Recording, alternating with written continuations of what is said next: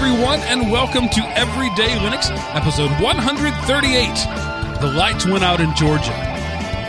Recorded April 6th, 2014, and brought to you by Element OP Productions. ElementOP.com. Welcome back, ladies and gentlemen, to the Linux show that's not about Linux, but about life in the context of Linux. And that will be evident in this show tonight. Tonight, we have a lot of life and not a lot of Linux, but that's okay.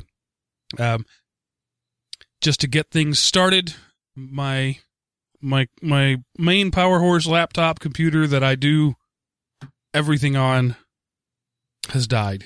The lights just went out moments ago. So if you're um were wondering why there was no live stream this week, that's why.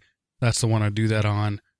Uh, and I'm working on a, an old backup, a trusty rusty Dell. But uh, a moment of silence for all the dead tech in my house. Boris a few months ago, and now this this Asus said I never really gave a name to. Maybe that's the problem. If I'd named him, he would have lasted longer. Maybe, maybe that would have been it. Um, yes, yeah, had nothing to aspire to. Alas, poor blank. We knew thee well. uh, his uh, his official Windows name was Mark Dash Laptop. Um, Oh, But, uh, such a classified, yeah. or such a, a happy and and lovely name there, Mark. and I, in case you don't know, am Mark the command. The wait, what's my name? The Sultan of the Soapbox, as I have been named. uh, and with me, as always, are my friends Chris, the Command Line Godfather Neves, and Seth, the GUI Kid Anderson. Hey, gentlemen. Hello, hello, Where? hello. Yeah, well, I use the term very loosely. Um, Very loosely. So my, I, I've ranted about this machine before. It's uh, the Asus Republic of Gamers laptop. It's built like a tank. It's an amazing machine. I love it, except the stupid design flaw, the power jack in it, um, comes Yep. off the motherboard. And and you can I mean do a do a search for Republic of Gamers laptops and you will find hundreds of forum posts about that. It happened within the first couple of months of owning it. Asus replaced it for me. Um, it happened again. I um, fixed it myself. It happened again. I paid somebody to fix it, and now this is the fourth time it's happened. And this time, it let out the magic smoke. And anybody who's worked in the industry long enough knows what that means. It Oh, didn't. no. It didn't just stop working. The magic smoke escaped, and once the magic smoke has escaped, all electronics cease to function. Pretty So- much. I am now down uh, my primary laptop. Um, so if anybody out there just happens to have a grand extra laying around, wants to throw it at me to get a new laptop, I'd probably buy you dinner for it. Even Oh, there you go. At least, at least you're going to take him to dinner. Taco Bell, your whatever you want, anything, even the the supreme menu. Ooh, that's tempting. So we're a little heavy on uh, warm up tonight because we're a little light on topic. We don't actually have a topic, so this is going to be uh, news and then just us talking. So those of you who hate that part of the show, skip over this one, and we'll see you next week. But Yeah. uh, Listen to the last five minutes for my link. You'll like that. there you go. But uh, So Chris, what's going on in your life this week? Uh, well, obviously, the, when last we heard from you, you were you were bailing water out of the basement. yes, we uh with all the, well that particular day we had rain almost pretty much every moment of the day and into the evening we had rain. Um, added on with all the water that we got from the river going out and the snow that we ended up getting as well.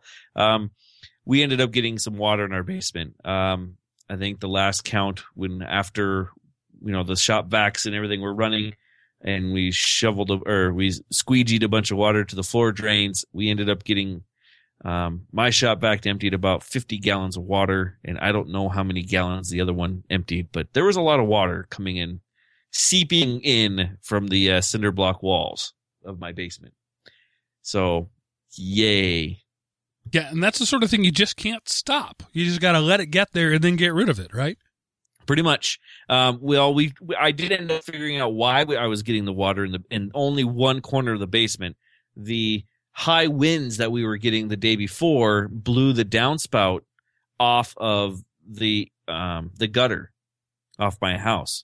Ah, So yeah, and I didn't realize it because it didn't actually come off the house. It just detached.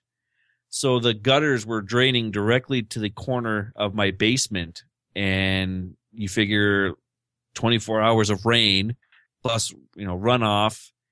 That's a lot of water in the ground and it just pushed its way in. One, but once I hooked the downspout back up and kicked that, you know, all the rain coming off the, off the roof off and, you know, about an hour later, the water stopped coming in and it was just getting rid of the water that was already there plus moving all the stuff away from the walls because we had to check every wall to make sure it wasn't coming in anywhere else. Yeah, it was it was a good five hours of labor that I wasn't looking forward to. Well, that's a fun way to spend a Sunday evening. Oh yeah, Well, and that's exactly how um, we spent our Sunday morning at church because we had the the uh, so, um the sorry the things coming down. It came off the gutters, and the wind was blowing the water right into the intake for the air conditioning. So oh, even better. in our kids' room, we walk in and there's like water just falling on the floor right by the computer and the sound equipment back there. So yeah, we had a lot of rain here. So I I kind of know what you were going through there. Yeah. It, it was not fun, but we got t- we got it taken care of, and I'm I'm sure you guys did too. So Oh yeah. mental note to everyone: check your downspouts every once in a blue moon to make sure they're still connected correctly. Right. know once- Definitely do that. I know once the uh, the ground has dried out around here, because it's still kind of sticky and swampy. Um, I'm going to stick some ladders up with some uh, caulking and and screw the downspouts down so that they don't blow off unless the the wind and hail are strong enough to you know batter them off from next time. Well, Seth, as I understand it, you have been uh, working your way toward a healthier you. Do I understand that you now have somebody helping you with that, a professional? Yes. Um, there's something called the Savage Race, which is a 10K obstacle course with like, you know, an eight foot wall and a half pike you have to run up and stuff like that. And Wow. the me of today, you know, I might could run through the wall if I tried, but there's no way I would get over it. Uh, and the half pike again, maybe I could crash through it or knock it over. Um, so I was like, you know, I kind of want to do that. And so I went to a trainer, you know, Hey, what can I, what do I need to do? So he said, you know, get in plank position. I was like, what's plank position? uh, and here's these ropes, you know, and oh my gosh, I think he's a serial killer trying to kill people. I was, I was sore. that was on Wednesday. And really today's the first day I'm not sore. I mean, my legs still have a little ache, but, and now I'm going to be doing that twice a week. So I don't know what is going on. I think I might be losing my mind. I need to go back in time and tell myself, keep eating your five sausage biscuits a day for breakfast. Really? You ate five? Well, and that's when I knew I had a problem, so I cut it down to four. Wow. But yeah, I, I I did that. That was my normal, and that was Wow. just breakfast. So it's a wonder I'm not like 800 pounds of uh, rotting corpse in the ground. Yeah, I mean, I'm right there with you, man. Be- uh, uh, I'm an exceptionally large guy, and it's entirely my fault that I am. But yeah, you totally lose uh, fi- sight of what normal food is, what a regular person is supposed to eat. And what what does a 2,000 calorie diet look like? I don't know. I had 2,000 calories for breakfast. Yeah, Yeah. I the 2,000 calories. I really thought that was per meal. As long as you didn't go over that per meal, You were fine, right? okay. Because and, you know, and the average if- person eats four meals a day, so there's not a problem there. No, there's not. I, I don't know how I wasn't so much bigger. Um, but yeah, so it, it was amazing. Um, if we were still doing the one meal, one workout, and I actually think I did go through what I used to eat on a daily basis on that one Yeah. when I was on it. But yeah, so yeah, I have a serial, I have a serial killer slash trainer that I'm going to twice a week now. And Oh, if there's awesome. ever a time I'm not on the show, you'll know why. Well, you know, and that's one thing I guess um, I've never I've never weighed a whole lot in my entire life. Um, I'm the heaviest now at 230, but I've never. And my my biggest problem has always been soda, um, and I, I just recently stopped drinking that, and I see weight dropping off. But man, I, I don't think I can even consume that many biscuits in one shot. Seth, I, I really I think my stomach would would revolt on myself. Well, you have to work up to it. it you have to I- I- train you, your body. You, must. Yeah. You must. But Yeah, in high school, I you didn't know, just I wake eat, up one day and say, ah, five sausage biscuits. No, I would have two. And then, you know, one day I would have three.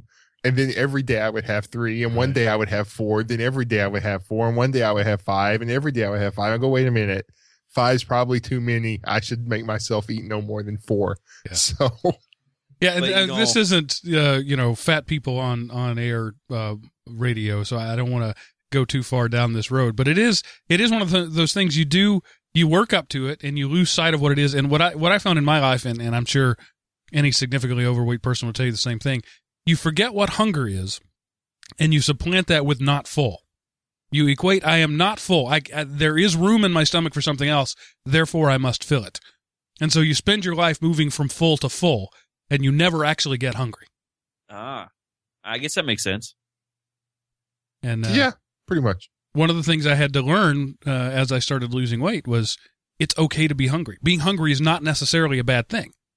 Um, you know, you you being hungry is a sign that it's time to eat, not a sign that you've done something wrong. You know, previously it was like, oh, I'm hungry. Well, clearly, I I need to prevent that from ever happening again. Um. So anyway, just something I was going to mention uh, last. No, wait, wait a minute. A better transition.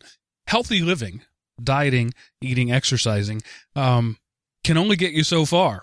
The next step is to stay away from all microbial life forms, which I failed in doing this week. So, uh, last Tuesday, April 1st, was my birthday. And uh, my daughter, my five-year-old daughter, gave me my first birthday present uh, at 12:50 a.m. on Tuesday morning, and that was thousands of little viruses invading my stomach and making me throw up. She uh, Very nice. she got sick on Friday and was sick all day Friday, all day Saturday, um, and then was on the mend. And apparently, I was just incubating all that time. And so, late Monday night into Tuesday morning, I got the sickest I have been in probably 10 years. Uh, it was the kind of sick where you just lay in bed and shake and just pray for death to come. I was that sick um, on my birthday. Hooray! Um, not only my birthday, but also the the start date of a major project that I've been working for, that my whole team has been working for for months. This was D Day. This was it, and I had to call in sick. Excuse me. oh, Pardon my giant cough there. that's horrible, Mark. So, um, yeah, it was rough. And I spent the whole day in bed and gutted it out and went to work the next day, but still wasn't better. Then I got to feeling better. Everything was fine. Friday night, we went out and had my belated birthday dinner and came home, and the middle one started throwing up. And then last night, my wife and I snuck out for a date and came home, and the sitter informed me that the oldest one had started throwing up. So there is a pox Oh. upon my house. Stay away. That's horrible. Horrible, Mark. Yeah, and it's even killing your electronics. So there is a truly That's a right. box upon your Yeah. house. Someone has cursed you. You need to run around the house going ooby ooby ooby three Yeah, times. I running need to shake some chicken bones or something because this it's it's made its way through. And my wife uh, also had the worst case of pink eye I've ever seen an adult have. It looked like she had Ooh. been just beaten up. Uh, her left eye was swollen to the size of a grapefruit. Sorry for the coughing. Apparently, I'm going to thing you- struggle to get through this. I'm gonna say it's a good thing you uh, had that cough drop before the show started, right? Yeah, it's it's allergy season. It's pollen season in Georgia. Anybody who knows what uh, has it been in Georgia in the spring knows what yellow rain is. Um, giant pollen bombs of of uh, pine pollen just fill the air, and when it rains, the rain is literally yellow from all the all the runoff. And um, last year it didn't bother me so much. They say the longer you, you live in an area, the more likely you are to develop allergies, and it's really it's really kicking my tail this year. So oh, no good. I, I know that feeling, Mark. It's not fun. So anyway, there, there's about that. And uh, Seth, uh, I mean Chris, I understand you uh, had a, had your own brush with illness this week. Oh yes, yeah. Um, I'm actually surprised I'm able to talk today to tell you the honest to God truth. Um, about Tuesday, I started feeling the raspiness in your throat, which you know that's typical for this time of year. Allergy season, sore throats kind of go hand in hand with uh, a low, uh, a long winter, which is what we had up here in Montana. Um, considering we just had another four inches of snow drop onto us that about that time anyway. Um, and then I, I kind of toughened up and just said, oh, I'll just deal with it. Just sore throat. Well, come Thursday, I'm not able to swallow anything So I'm like, oh, Thursday, I can't swallow, I can't drink water, I can't, it hurts to even breathe. There's something seriously wrong. So I go into the doctor Friday and they tell me, you have the worst case of strep throat I've ever seen. And you're showing, showing that not only do you have the bacterial version of strep throat, but you also have the viral version of strep throat. So you will also end up getting, um, you might end up getting pneumonia if you're not careful. Awesome. Something to look forward to. Oh yeah, I'm, I'm just all sorts of happy about this one because it's like, huh, I guess when I get sick, I get sick. So yeah, I'm on day three of antibiotics for the bacterial infection and I'm waiting for the viral to drop into my chest, which is it's supposed to do anyway. Um, I can actually swallow milk in, in like cereal though today, which is a good thing because I think I would probably have died otherwise. Okay. So this show is going to consist of me coughing and uh, you uh, deteriorating gradually as we go on. And by the end, Seth will be the only only one left here uh, working the knobs and flipping the switches. Great. Man, this is going to be a really short show tonight, guys. So moving on from that, something I some good news, something I was going to mention last week and forgot. I uh I like to give uh uh credit where credit is due, and Best Buy totally exceeded my expectations recently, which Best Buy doesn't do ever. Um, so I wanted to mention it. Uh, last year, actually, on my birthday, I bought myself for my birthday present a set of uh, very expensive um, Bluetooth earpiece headphones. Uh, excuse me. They're the Jaybird Freedom, if you know what that is. yeah. And uh, they were $160 at the time. And I would never have spent that much money ordinarily, but I was looking for something uh, that I could uh, exercise with and something that I would, that mainly I wanted a battery that'd last me all day. And, and that wouldn't have that big giant over the ear thing. So anyway, I did my research. I tried those. I decided to fork out the money. And I almost never take the insurance when they offer you the insurance. But I thought for this much money for something I know is going to fail, you know, it's a small piece of electronic designed to be worn um, in wet conditions and and and, uh, conditions of of jarring, and so I just knew it was going to fail. So I okay, I'll I'll pay the nineteen dollars for that. Well, as is expected, about a year later, just uh, uh, last weekend, they stopped charging on me. They just the the battery died or short circuited or whatever, wouldn't take a charge anymore. So I Uh-huh. called Jaybird first because they come with a two year warranty. And I called Jaybird and they, um, no questions asked, uh, said, we'll, they sent me an out an RMA number and said, send it back and we'll send you uh, a refurbished pair. And I thought, you know, that's, that's a pretty good deal. But I remembered I'd bought the, uh, the insurance. So I thought I'd try to take it there first. So last Saturday I went up to Best Buy. I went to the, um, customer care, customer, what do you call that? Anyway, customer service. That's it. Line and waited in line for a couple of minutes and got there and I put the thing down with the little booklet that says I have the warranty and the receipt and said these have stopped working. And the little girl behind the counter, without batting an eye, said, "Would you like to go get another one off the shelf?" Uh, uh, oh, okay. So I went over and and uh, it's not the same model. I, I- they, I, you know, that's not unusual for electronics. They pro- produce a new model every year. but it appeared to be the same. Like I had the four and this is the five, you know, that kind of thing. Yeah. So I took it over there and, uh, and she didn't even open the box. I could have brought her an empty box and a receipt and she wouldn't have known because she didn't, even- she didn't test it. She didn't open the box. She didn't look at it. She just took it, rang up the new one, said, Oh, the price has dropped. Um, so we're going to put, uh, $40 back on your credit card. Oh Okay. wow. And uh, then they said, "Would you like to renew the warranty?" And I said, "Well, I'm I'm a year into the two year, so I've got a year left." He said, "Yeah, but if you'd like to renew it, we can give you two more years." Uh, uh, okay. Uh, so they did, and that cost me like nine dollars of that forty dollars back. So essentially, they paid me thirty dollars to get the new version of my headphones. wow. That's awesome. So That is great. the insurance is worth it for Best Buy. Definitely. If that's well, as long as that's the the the norm for Best Buy's insurance. Yeah, don't let Dave Ramsey hear you say that. well, I would never ordinarily do that. Um, but again, I just knew this was going to fail, so I, I, thought I'd try it, and uh, it was a totally painless experience. I was in and out in maybe 15 minutes tops. Uh, no questions That's asked. Here it is. They put money back on my card, and I have two more years of the warranty. So, you know, rain or shine, I expect these to fail in about 22 months or so. Yeah. right. That's awesome. That's definitely a good thing for uh for Best Buy. I mean, that's one of the best Best Buy stories I've ever heard. Usually, it's a horrible a horror story of. Best Buy. Um, yeah, that's pretty awesome. So there you go. Mad props to Best Buy for maybe the first time ever. Yes. Way No to go, kidding. Best Buy. You deserve it this time.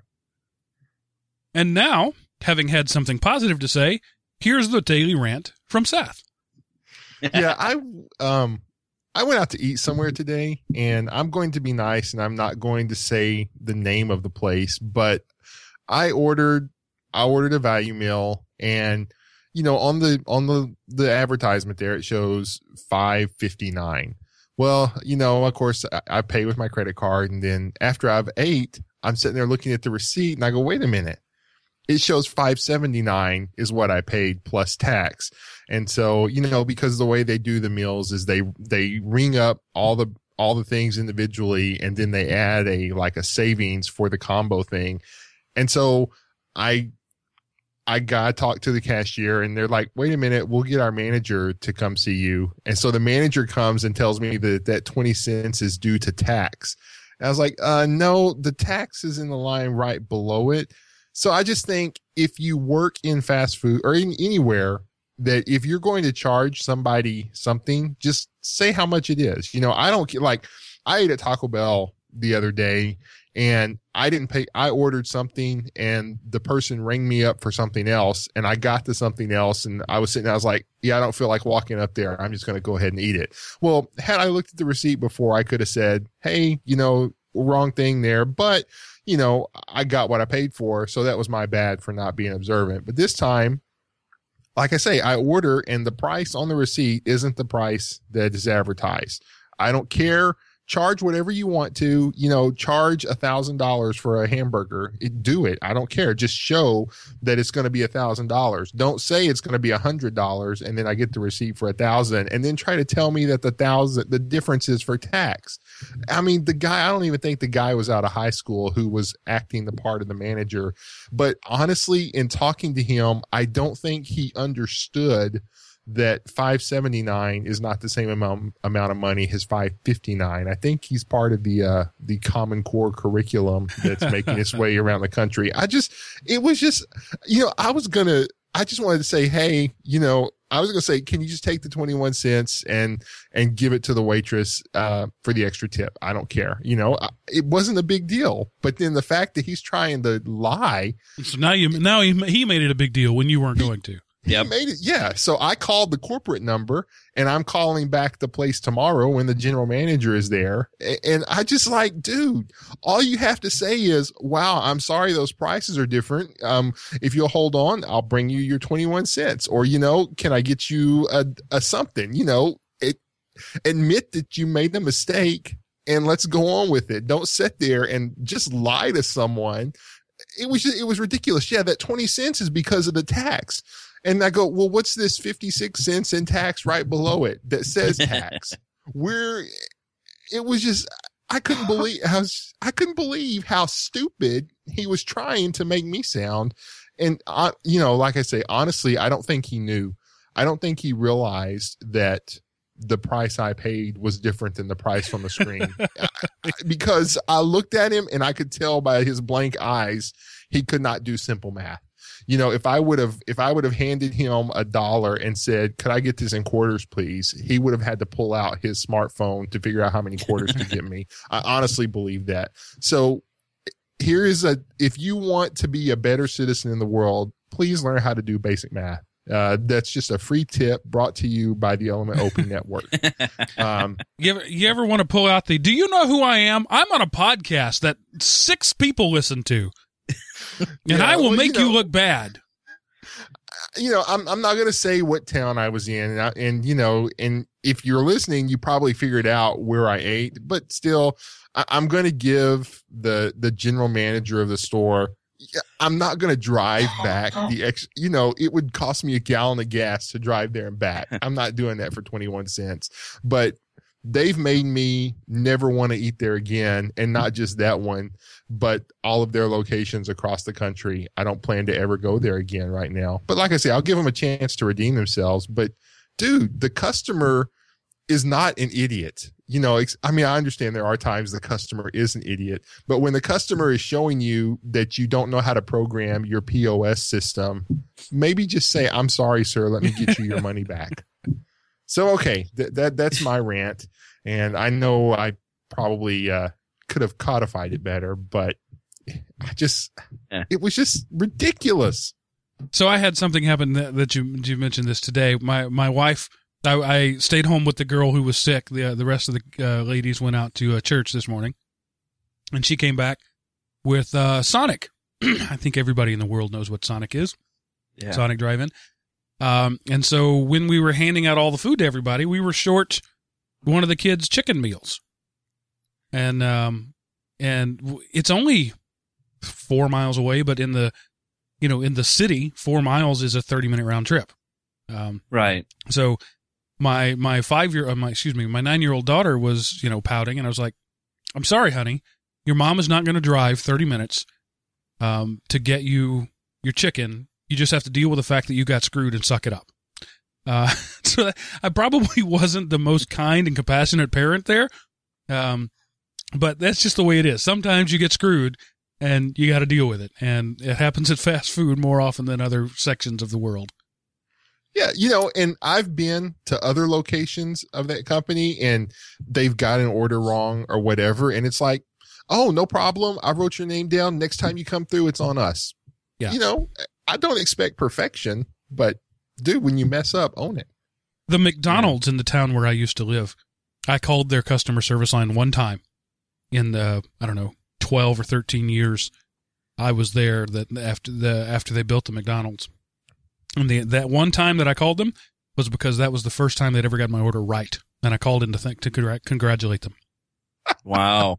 Yeah, every time.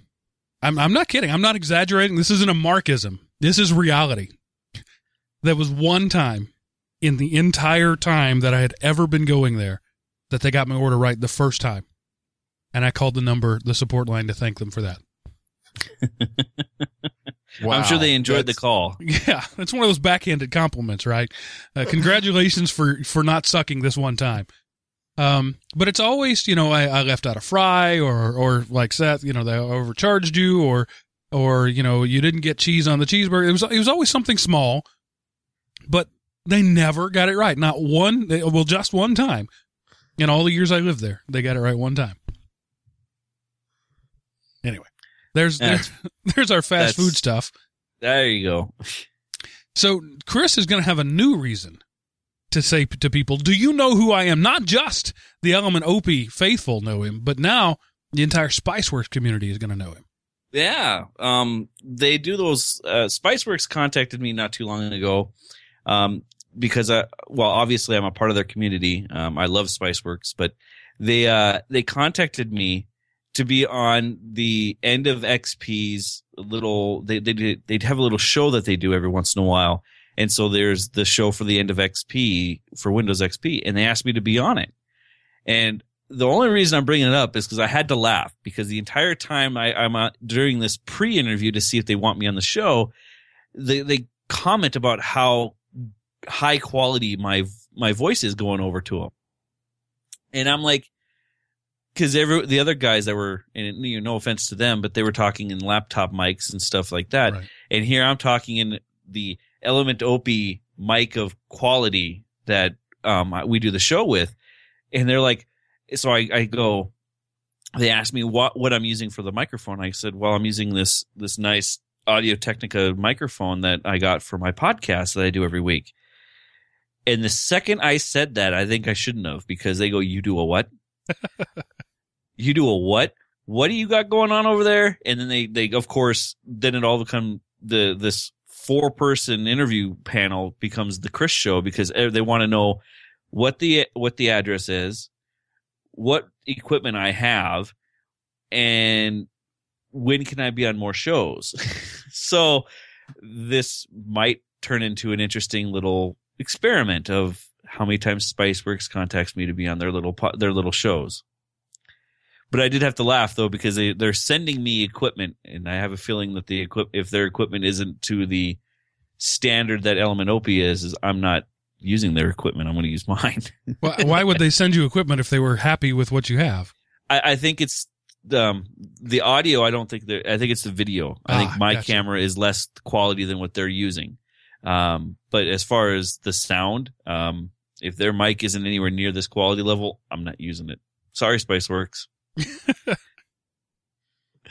but yeah, I thought that was kind of a cool little thing because I've never actually been pulled out of you know the, the I don't know how many users are in Spiceworks, but how many people get pulled to do those little interviews? It's just an interesting thing. Luck of the draw, I guess.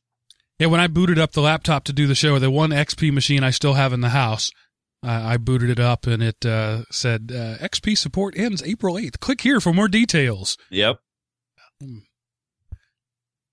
So, uh, yeah. you know, I don't, uh, I think we've talked about this before, but I don't plan to make any changes, especially for this one thing. All I use it for is to record. Um, it's, it's not a general use thing. I don't, I don't really see that the world is going to end if I don't update my XP. But I think it'll be interesting to see what happens there. How many people just don't move? And will Microsoft blink and start releasing patches because still 40% of the world is using their uh, their OS or, or not? It'll be interesting to see what happens there. It'll be very interesting to see. Um, the the the general census of the guys that we were talking with at the time are in the same boat as you, Mark. They're like, well, for some of the machines, we don't have a choice.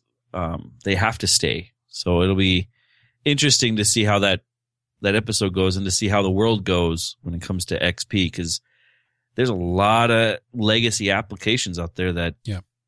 You know they're they're stuck And a lot of hardware that Microsoft just abandoned when they moved forward from XP and never came Oh, yeah. back to. You know, my my mixer being one of them. Uh, so it's Well, just it's just you're- not an option for me. Yeah, your mixer. Uh, I think there's about half a dozen scanners at my school that they just quit working. Yep. and there, there's nothing we can do about them.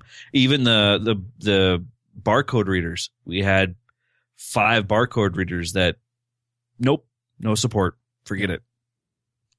And so you know the idea is there is just buy new hardware, but Yeah. you know that that only works for a certain percentage of people.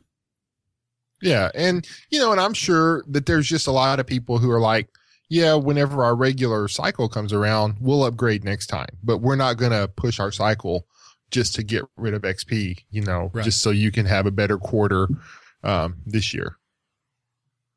All right, I think that's enough of that sort of stuff. Uh, we'll leave these other items for another time, and we'll move on to a bit of listener feedback. First, from our good friend Joe, um, who has this to say. He says, "I suppose you'll talk about Linux this and BusyBox that, and a dash of DDWRT. That Linux stuff is great, but what I really want to know is if you'll be reviewing Super Cyclone in tonight's show." It's my new favorite thing. My wife doesn't share my appreciation, so I'm hoping at least some Linux geeks will get it. So I'll stop there to say, Joe, just for you, I watched it today. And I don't see the appeal, man. I'm sorry. I'm just not there with you. It is indeed a bad movie, but it's it's not bad in the great way. It's just bad. Um, um, it's not Sharknado bad. I'm sorry. Um, now that he, the one of the things he had mentioned previously was uh, about the the helicopter. There's one. There are several helicopters used throughout the movie that clearly all take place on the same helicopter set, and I think the guy that built it has never actually seen a helicopter. Um, because it basically consists of a wooden windshield and wooden spray painted seats and uh, moving drop cloths hung around. And it doesn't look anything like a helicopter. I mean, if they didn't say, let's go get in the helicopter, you would not know that's where they were. Oh, jeez. Um, you know, there's a couple of great scenes where the, the, the footage is of a truck driving down a highway, stock steady, the cutaway is two guys bouncing around in the front seat, you know, like they're on a, a rugged road, and the director said bounce. Um, and they just cut back and forth between the two, between and no, yeah, look over here. Um, so it's it's it's a bad movie. Don't, don't get me wrong, Joe. It belongs in the pantheon of bad movies, but I just don't think it's bad in the way that uh, the last Kung Fu Monk is bad. It's it's just not the same kind of bad. So I, I, I, I wanted Joe, I wanted to be right there with you, but I'm just not. See, I don't know, Mark. One man's Sharknado is another man's Last Kung Fu Monk because I did not get into the the terribly awesomeness of the Last Kung Fu Monk the way you did. So, you know, maybe maybe there's just a maybe there's a wide enough definition of good bad movie Yeah. that Joe can have his good bad movies, and we, I just I- haven't had a chance to see it yet, but I do want to watch it because you know I've got nothing else to do but waste time. So I mean, Um, don't don't misunderstand. I do believe my life is richer for having seen it. Um, it just, it just maybe Joe had built it up so much that I I couldn't couldn't. So here's the basic premise: an oil rig out off the coast of California drills into an active volcano, and magma comes up and starts heating the water. The superheated water um, then creates a supercell cyclone that sucks the oil. So now it was first it was magma, now it's oil. I don't know where that came from. Sucks the oil up uh, out of the ocean, ignites it because it's super hot, and literally rains flaming hail on the city uh, of Los Angeles, which is fun. wow, Um, that's man, Los Angeles between like volcano and now super cyclone Yeah. and the whole battle Los Angeles, Yeah. they just cannot catch a break. And so there's a there's a scene that takes place at um, what's the big military base? I'm I'm blanking on the name of it. You'd know if I said it. Um, The- There's the Pendleton, Camp yeah, Pendleton. Camp Pendleton. um, and I'm guessing Camp Pendleton. They might not actually have been at Camp Pendleton, but wherever they were, they gave them like one room that they could shoot in, and the hallway leading to that room. And so good- I'd say 30, 40 percent of the movie takes place at Camp Pendleton. And every time they're walking down the hall, they're walking down this one hall, and it's this big circular thing, and they just they're just walking around and around it. And then they go into this conference room, and it's the exact same conference room. And then they walk down the same hall and into the office, which is that conference room with different furniture in it. And so that that part is enjoyable. Uh, don't get me wrong. Um, and you know the some of the the dialogue is just just ridiculous, and it's it's like you know the director didn't tell them what to do while the other person was talking. So you have these close-ups of people reacting in ways that aren't appropriate to the language. So somebody says something like, "We're all gonna die," and then the guy next to him just kind of nods, like, "Yeah, okay." And It's like, were, were you even listening to the line? You didn't even know. You were. so there's good things in it, but I just didn't think it was the best bad movie ever. it's not they live or they're Oh, they live. That's They way Li- up there. That's that's like classic territory there. You know, we can't put Sharknado in that category because it hasn't been out long enough, but it will one day be on the same plane as they live. Oh, and uh, oh gosh, I forgot to put his name in the notes, but uh, a listener uh, posted a link uh, to the Sharknado 2 poster. Now we've talked about Sharknado 2 and that it's coming, but uh, there's a there's a new uh, pro- promo poster for it, and it's called Sharknado 2, the second one. Shark happens, um, and it's a picture of sharks ripping through Lady Liberty in a giant flaming hurricane with Oh sharks coming out of it. Oh my god! At least they're the same type of shark. Yeah. Instead of instead of you know like you know they, they could be great whites and hammerheads and and you know at least these are all at least from what I can tell in the picture they're all the same type of shark. No, there's a couple there. There's that second one's a bull shark, clearly, and the top one's a great white. Okay, Um, well bull and great they're, yeah. they're close enough. And the the caption on the CNET.com article simply says, "One day this will be in an art museum." So I hope this one has a theatrical release because of how much I enjoyed the first one, I would go see this one simply because I wasn't able to see the first one in theaters. Just just to say thank you for the entertainment value. Because I mean, come on. Could you see what the midnight showing with like guys showing up, you know, cosplaying as sharks, and and it would be awesome. That would be That would be I mean, crazy. Yeah, this. I could just, you know, it's like the Rocky Horror Picture Show for our generation, I guess. Sharknado 2, Shark Happens. What my favorite though is that the subtitle is the second one. Um, and apparently this one is supposed to be just a cameo fest. Guys getting in on the popularity of the first one. Yeah. Okay. Moving right along, Mike comments on our last week's show, Life After Linus. Uh, um, what's your name? Chris. That's your name. Did you get a chance to listen to that show? No, it's in my podcatcher. I'm actually it's on my next for uh it's the next one on my list. So So good. I I'll- appreciate I'll, you. listen to it. Appreciate you putting us at the top of the line there. It's only been out since Thursday. yeah. Um, oh, sorry. security security now bumps you, man. Sorry. Um, I guess if that's the only thing that bumps us, we're doing That's all right. good. Yeah, So anyway. it's the only one ahead. Yeah, I, I'm about ten minutes into it. So anyway, he says, hey, gu- oh, if you're only 10 minutes in, it'll be next week before you get around to it. Um, no, remember I didn't I didn't have I didn't work or anything Friday, Oh, so. I didn't get a chance. Friday's my podcast day. I listened to it then. Okay, so moving right along, Mike says, Hi guys, Linus Torvalds won't retire. The plans are already in place for him to be lured into Mark Shuttleworth's spaceship and locked away with the 13, on the 13th moon of Neptune. He's not the first one to get to the Ubuntu Space Captain's special treatment. Remember Steve Jobs? He thought he'd be saying, and one more thing, I'm on Mars, where in fact he's on Pluto, and that's not even a planet. The canonical overlord will then throw RMS into a volcano. The space is for upper classes only. Um, and take over the Linux Foundation and relocate them to the Isle of Man. He will declare a holy war on Red, Hat, Redmond, and the Red Commies at the Free Software Foundation. He will smite them with a glorious vengeance, and Ubuntu will claim 86.2% desktop market share for the next 10 years. The guerrilla, guerrilla de- Debian terrorists will then assassinate Mark Shuttleworth and replace him with a committee composed of reasonable, well-mannered professionals, and the kernel will live happily ever after.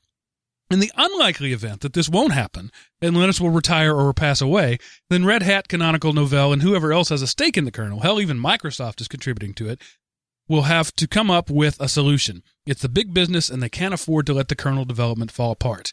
As for similarities to Apple, no. The only big companies who have a stake in Apple are its suppliers like Foxconn and LG. Now, should Apple go to the big cloud in heaven, suppliers will promptly find a new clientele and whoever will replace it. I assume that everyone else in the business wants Apple dead. No, Seth, you're not the only one. The Linux kernel, however, is a very different story. What would Facebook do with their new ButterFS drives if there were no Linux? What would Google would Google pay for Windows licenses or would they develop their own kernels? The Zuck kernel or the Amazonics or the Google piece of code that makes your web browser like it's a real OS? Nah, I don't think so. So it, it's been way it's been way too good for too many big players. If they have a, any sense at all, they'll keep developing it and they'll keep it open source. That's my 404 words worth on the subject. Once again, thanks for the awesome show, and also thanks for Lin- Lin- mentioning the Linux Academy. I'm subscri- subscribing and finding it useful. All the best, Mike.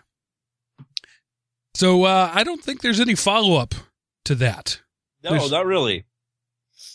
I would just say that I was only I was comparing Linus and Steve Jobs in a limited way, not Linux and Apple. I would never insult Linux like that. So on the 13th moon of Neptune is where Linus is Linus will be found in cold storage. it works. it could happen. Speaking of cold storage, minor minor spoiler, minor. I went and saw Captain America: The Winter Soldier uh, last night. Oh, any good? I gotta say it was better than the first, but that's a very low bar. Um, but it was just it was about thirty minutes too long, and it was too brooding and emotional. The whole Huh. thing felt to me like the preview for the next Captain America movie.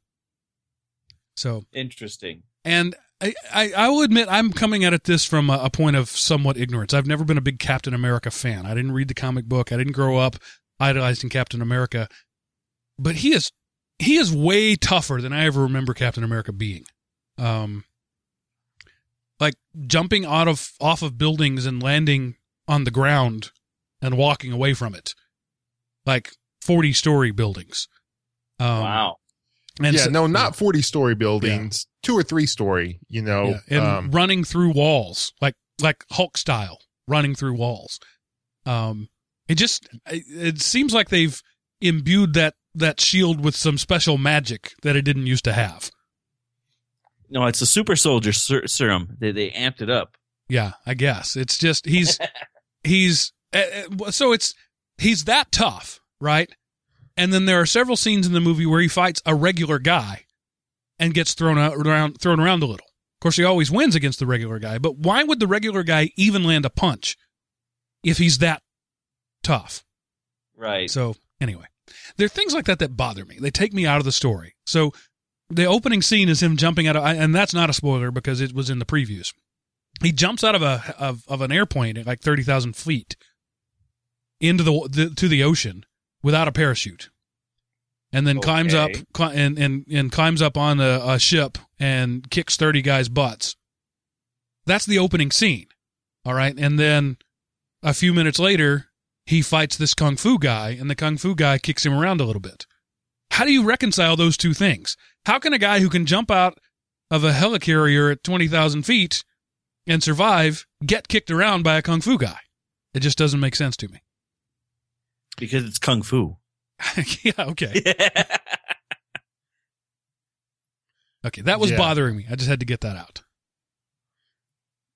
Uh, I I got I got nothing for you Yeah. because well I mean you know that's one of the things I don't want to go see a comic book movie if I'm seeing the exact same thing that I read in the comic book.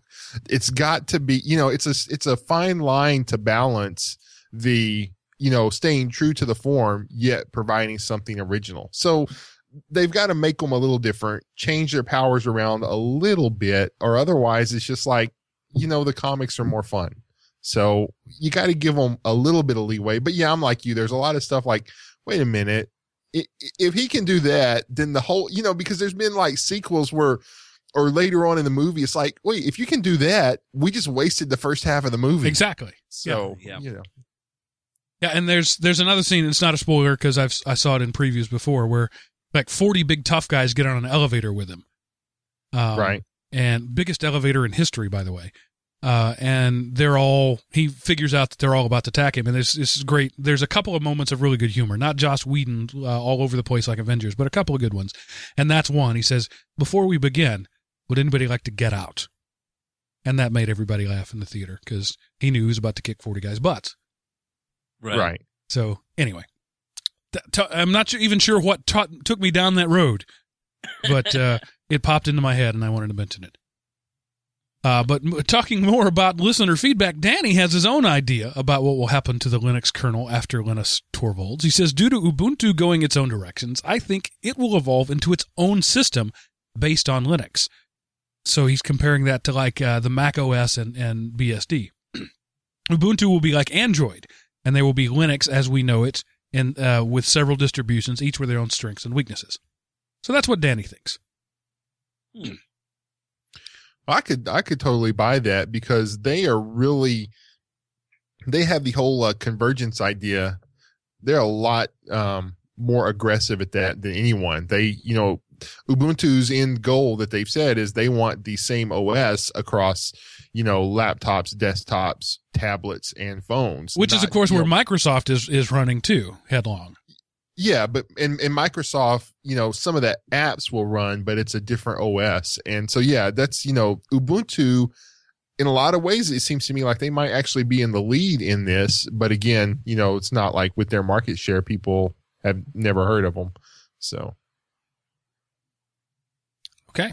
And uh, the next one, uh, Kevin offers a bit of a correction. Um, and I will read his notes and then say why I think it's a qualified correction. He says, Good day, EDL crew. This is a quick message due to something that was said in uh, show number, well, eh, then he didn't put the show number, as well in the past shows offhandedly, that I know to be incorrect. From the purest standpoint, it's true that there is no Netflix client for Linux. Uh, this is true. Like most things on Linux, you have to hack or virtualize around the wishes of proprietary companies who only wish to service Windows and Mac users. For Linux users, users like us who want a Netflix experience, there is a project called Pipelight. The FDS team has made it possible to get Netflix in native Firefox, like it was meant to run. The trick is following their processes for your own distro Ubuntu, Fedora, SUSE, Arch, Gentoo, and then installing the user agent override on Firefox. These two processes allow Netflix to verify you as a Windows user and run Silverlight in emulation from your browser. It works very well, and I use it on my Fedora netbook and on my quad boot Debian, uh, Linux Mint, Ubuntu, Korora. Is that all four? Uh, laptop to watch all my Netflix goodness. Spread the word on how to get this working and enjoy Netflix goodness from your Linux systems natively. Keep up the weekly shows. You guys are one of my top Linux podcasts. Kevin. P.S. If you want Amazon Prime to work natively in D- Ubuntu slash Debian based distros, and he offers uh, offers a link there. so there you go. There is a way to hack the system. So yes, Kevin, you are correct. You can watch Netflix on Linux, but no, you can't. I mean, to a regular person, saying you have to download this and hack that and run this and make sure you've got this version is the same as saying you can't do it. Yeah. So I stand by the fact that you can't watch Netflix on Linux. Well, Not yes, it is technically possible. Um, it's it's it's a little ridiculous what you have to go through to do it. It's lame. Uh, Um, that's just one of those things that it absolutely irritates me that, you know, yes, I understand that Linux is in the minority when it comes to desktop clients, but it works in the Chromecast and, and, you know, the Roku and everything else. Why not just let it go for Linux? Come on. Really? If you're running Ubuntu, there there is a PPA that you can install. Makes it uh, you know super easy to do, but I still that's not the answer. The answer is to make um Netflix a viable opportunity, a viable solution. Uh, wait, let me back that up. To make Linux a viable solution platform for Netflix. We don't want the entire reputation of Linux to be the bunch of guys who figure out how to steal stuff that nobody wanted them to have. We want it to be a the reputation of here is a group of people you're not serving who want to give you money and you're refusing to do it. Yeah. I mean, that's the, you know, that's the brass tacks. I mean, Amazon's in the same boat when, uh, as, as Netflix is right now, because they've both moved off of Flash for obvious reasons, but they moved to Silverlight, which is also a dead project as well. Instead of going to HTML5, which I think would not, we would not have the problems then anymore. Because the codecs would be, you know, if you're, if you have the codec that would play the format that they're serving, it would then work. Right. And then, you know, this is one of those things where they're jumping from one dead product to another dead product instead of finding a current or future proof solution. See, the thing is that we've we have finally legitimized Linux in the server room. For years, Microsoft and and uh, you know, really just primarily Microsoft, but uh, you know a little bit Solaris and those guys have marginalized Linux. Finally, Linux won that battle, and Linux is the primary server OS with Windows nipping at its heels. So why can't we legitimize Linux on the desktop? And you'll never legitimize Linux on the desktop when there are entire projects devoted to stealing content. And whether you agree that it's stealing or not, that's what Netflix and that's what Amazon Prime are going to call it. Yeah. Because you're, yes, you're a subscriber. I'm a, I'm a Netflix subscriber. I have a right to use that software, uh, to, to access that content is a better way to put it. But what I don't have a right to do is hack their proprietary system. There's just, I just don't have a right to do that. And so when you're, when you're built designing projects specifically to steal content, and whether you agree with that it's stealing or not doesn't matter. Netflix would call it stealing, and that's who's important here. Then, then you're you're going backwards. You're not helping anybody. Well, yeah, and with the open nature of Linux, once you release something, then somebody's going to clone it, and you know, and you know, and again, I understand, you know, the Linux person, you know, uh, electrons should be free. They want to be free because we had a poll and CNN did this infographic and 48% of them didn't know what they were talking about. The other 52% said, yes, let's, let's be free. But, you know, and that's ridiculous. You, you can think about that logically and an electron is a negative charge. It doesn't care. Um, but if somebody wants to make money for their work and the time they went through to set up a product or a service. That is their right. Um, there's nothing wrong with that. Um, although that again, that seems to be a minority opinion in some places now. And Linux has the reputation when it comes to stuff like that. You know, it, it, they have the reputation of, you know, the torrenters who are, you know, we're to, we're to take what you have, we're to rip it off and we're to give it away for free. And you know, that's not right. Is part of that just the perception and not the reality? Sure, some of that is in there, but a large, there's a lot of reality or there wouldn't be that perception. So until, until the Linux community grows up, moves out of our parents' basement and gets a real job and plays nice in the rest of the world, we're going to be marginalized in the rest of the world. You know, in the, in the server room, we're all geeks whether you're a, a, Windows geek, a Unix geek, a Linux geek, and we want to make sure our stuff works with other people. But when you get out to the everyday world, you know, you've got to be presentable. And unfortunately, by and large, the Linux community doesn't want to be presentable. We want to be the Linux community. yeah. And it's, it's, that's one of the things that, uh, when we get somebody from the Linux Foundation on, I want to talk about so somebody make a note of that, is the the perception of not Linux, but of the Linux community, um, isn't a positive perception generally. Um, you know, you ask the average person about Linux, if they've heard of it, they have heard of it probably in a negative context because some Linux community member was rude to them and told them to read the manual. Um, or they or they heard it on the TV and saying that that it's a um, hacker's OS. Yeah. So it just, I think we need a lot of reforming going on. I think, and I think that's difficult because the the cowboy outlaw mentality are the ones who are drawn to Linux because it's not quote unquote reputable. It's not one of the big guys, and so they're drawn to that, and they're and in many ways they're our greatest strength and our greatest weakness. I've said that on the show many times. Um, that the the greatest strength of the Linux of Linux is the Linux community, and the greatest weakness of Linux is the Linux community. Yeah. And I uh, we just gotta we gotta figure we gotta crack that nut. We're smart people. We figure out problems every day. How come we can't figure out how not to be jerks? Because then everyone has to play fair and play nice, and nobody wants to play fair or play nice anymore.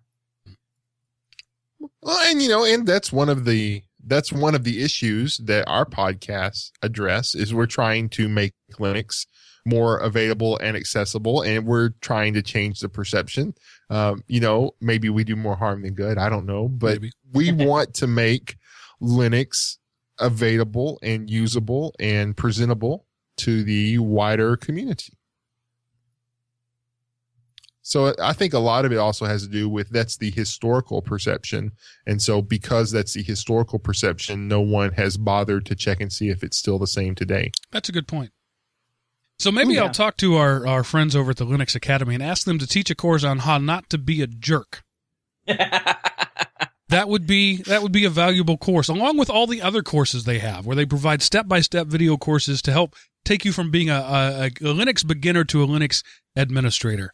Uh, um, over 200 videos with accompanying uh, PDF study guides and quizzes and uh, and all these great things. Maybe maybe they need just to add a little social interaction to that, but they're not asocial by any means because along with all the great content they have, all the great um, learning material, they also have a community of Linux Academy users. They have a forum there that's very active, and you can learn from other people uh, and and share with other people who are, who are going through the same thing as you, uh, and they're learning to use this thing we call Linux. Go over to Linux Academy, check them out, uh, see see what they've got. They've got these things called modules, and you start a module is a group of lesson plans, and a lesson plan is a group of videos um, and tests and, and study guides all together. So you sign up for a module that, for example, is the LPIC module, Linux Professional um, uh, Insta Linux Institute. Uh, certification, Linux Yeah. Professional Institute certification. There you go. Uh, so the Linux Professional Institute, the LPI, has certified Linux Academy as um, one of their certified trainers. Now also, um, CompTIA has certified Linux Academy. You can get CompTIA Oh, wow. certifications through That's the Linux. Academy Academy now.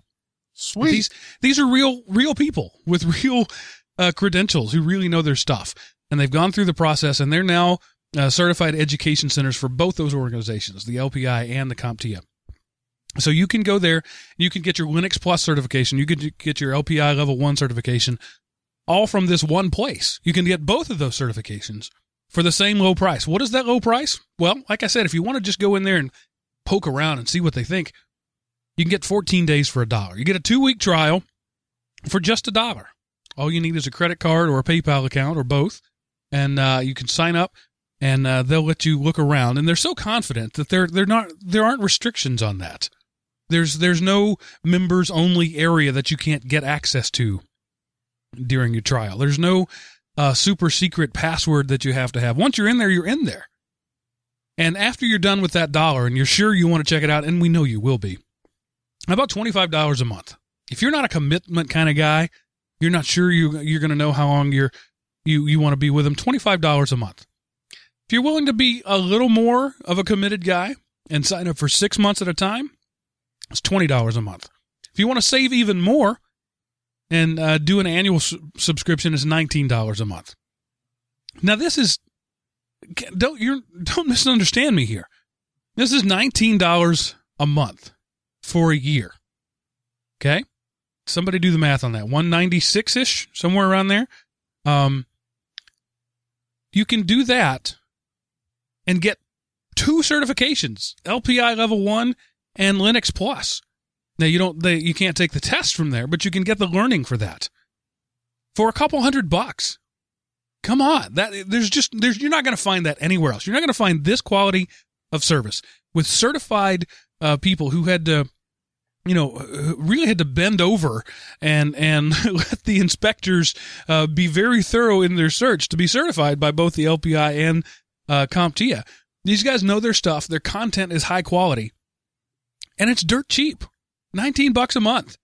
So in a year, there's think of how much you could learn in a year's time if you spent a couple hours every day doing this sort of stuff. And and when you're when you've taken the modules and you've done your thing, you can take a practice quiz, and the practice quiz is rigorous. If you can take the practice test, you can t- pass the regular test. And I feel confident in saying that because currently they have a 100% success rate. Everyone who's pa- passed their practice, practice exam and taken the certification exam has passed the certification exam. That's that's a good statistic right there. So I've thrown all kinds of numbers at you: 200 training videos, PDF study guides, quizzes, uh, practice exams, certifications, 20 bucks a month. The last thing I want to tell you is tell them we sent you by using the code Everyday Linux when you sign up, and I know you're going to sign up. Just go do it. Stop fighting. We are the Borg. Resistance is useless. Just go ahead and sign up. Uh, futile, isn't it? I, I didn't is want to totally steal. Uh, But it's the Borg. It's it's futile. it is. Resistance is futile. I think that's only if it's less than one ohm. So, so before Seth goes into his thing that he always does about how much you'd pay for that elsewhere, I had a dream about um, the chick who played Seven of Nine. What's her name? I can't remember. Um, Jeri Ryan. the night that I was sick and feverish and and shake, I had a dream about Jeri Ryan. It just popped into my head there. It was it was very bizarre, and it was she was in a movie in my dream, and it was a bad movie. So it was like a Super Cyclone Sharknado quality movie, and she was in it, and that it wasn't it wasn't a good kind of dream. I wasn't you know in, in, indulging in any fantasies. It was just her in a movie. But anyway. She was in a bad movie called The Last Man on Earth. Um, I'm so I just it just now came to me when you said that. I might have to add that to the bad movie forum. It's called The Last Man on Earth, and basically this guy with a camcorder uh, makes a movie, and somehow he got Jeri Ryan to be in it. Um, she's the sole redeeming quality of the movie. Uh, it's absurd. It's a bad movie. You should watch it. The Last Man on Earth. Um, maybe you saw that in like a uh, in like your uh, sick induced state, and it just had a dreamlike quality to it. Well, Seth, my Google sh- uh, search shows that movie was made in 1964. Is there a different name that it could have been? Maybe. Um, no, I'm pretty sure that was. uh Golly, you're gonna make me go to IMDb. I wonder if we get IMDb to sponsor us because I love that movie. Oh, it's just called The. Last Man. I, the Jeri Ryan and David Arnott were in a movie called The Last Man. It got two Ah. stars on Rotten Tomatoes. Okay, so yes, okay, it was just called The Last Man. I'm but sorry. man, she's pretty. She's very pretty. Resistance is futile. Um, So anyway, Linux Academy good. Jeri Ryan hot. Moving on. yeah, not much more to say after that. Nope. Not, other than go forth and, and say our name. So now let's move on to oh the, the wheels are falling off. I'm trying to duct tape this one back on over here while we move on. Um, so let's talk a little bit about some of the news of the week. And this is one that you know, Chris accuses me of never bringing any content. This is my link, Chris. Thank you very much. Oh. Oh, well, that's Uh, awesome for the first time in Uh, week. Yeah, that's right. About the Paper Duino, the Paper Duino Tiny, and it's just it's cool. It's an Arduino on a piece of cardstock that they say you can build for about four dollars. Huh. And there's I don't have anything else to say other than go check it out. It's pretty cool. Uh, it supports the Arduino IDE. Uh, it's USB powered. Uh, it's got a built built-in USB with serial debugging, 8K of flash RAM, um, and a power LED with a test slash status uh, status LED on a piece of paper that is about the size of a business card. So Hmm. there you go. That is entertaining, to say the very least. I don't That know what you do with it, but you know, if you need a microcontroller and all you've got's four bucks and a business card, this is the link for you. No kidding. Dude, you could that could actually be your business card. You know, you you could You walk could. around giving paper Duinos to people. And it's not the first Paper Duino. This is this just the smallest iteration so far. The Paper Duino tr- Tiny. Um, it's just cool. Um, Yeah, I, I what do you do with it? I don't understand. I don't think there's anything you can do with it. I think it's, it's just there because it's there. I'm sure. I'm sure somebody could make it do something that would be beneficial, but I don't know what. You could could you like maybe program in well how would you access this? well, it'd be by a USB. Yeah, it'd be over the USB power line. So plug it in your computer and it auto launches a website with your resume. If you can build this and you can code your resume and give There it like a go. bit.ly URL, you know, go to a job fair and just hand these out. And uh, you know, somebody you would at least get an interview if if you were dishing these things out has your resume. Um, I just read a story today where a marketing intern, uh, her resume was an actual. She made a little logo or a Lego of herself, and that was her resume. Was like this little Lego kit that she sent out to people. Um, so yeah, you, take the paper Duino and make yourself a business card, code a URL with your resume, or link it to a YouTube video. Um, cause that, that's a millennial thing to do. A nice little Yeah. YouTube video talking about yourself. 8K storage, you couldn't put much on there, but you could you could definitely do a URL. Yeah. Like I say, especially if it's a short one, you know, bit.ly, uh, bit.ly slash blah, blah, and we, you know, whatever the random generator makes. And that pulls up a YouTube video and then, hello, why are you holding me kind of thing. So there you go. Uh, I just want, I want 5% of your first paycheck for that idea. You know, just go to the tip jar, uh, elementop.com and just 5% of your first paycheck. and, uh, there you go. Um, you know, and coming up next week on everyday career lessons.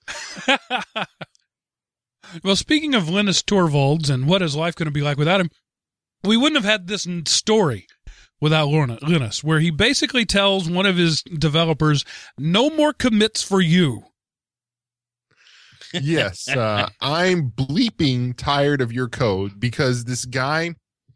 Um, and and the thing was, this isn't the kernel. This is like one of the things the kernel calls. And if you put it in debug mode, it generates so much apparent crap that it basically keeps the computer from starting.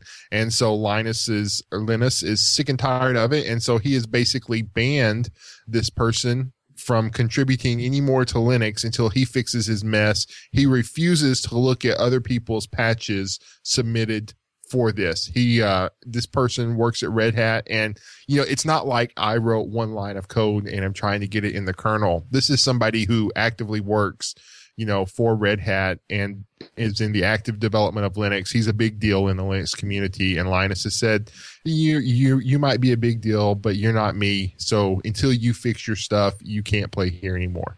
So we'll see what happens with this titanic power struggle.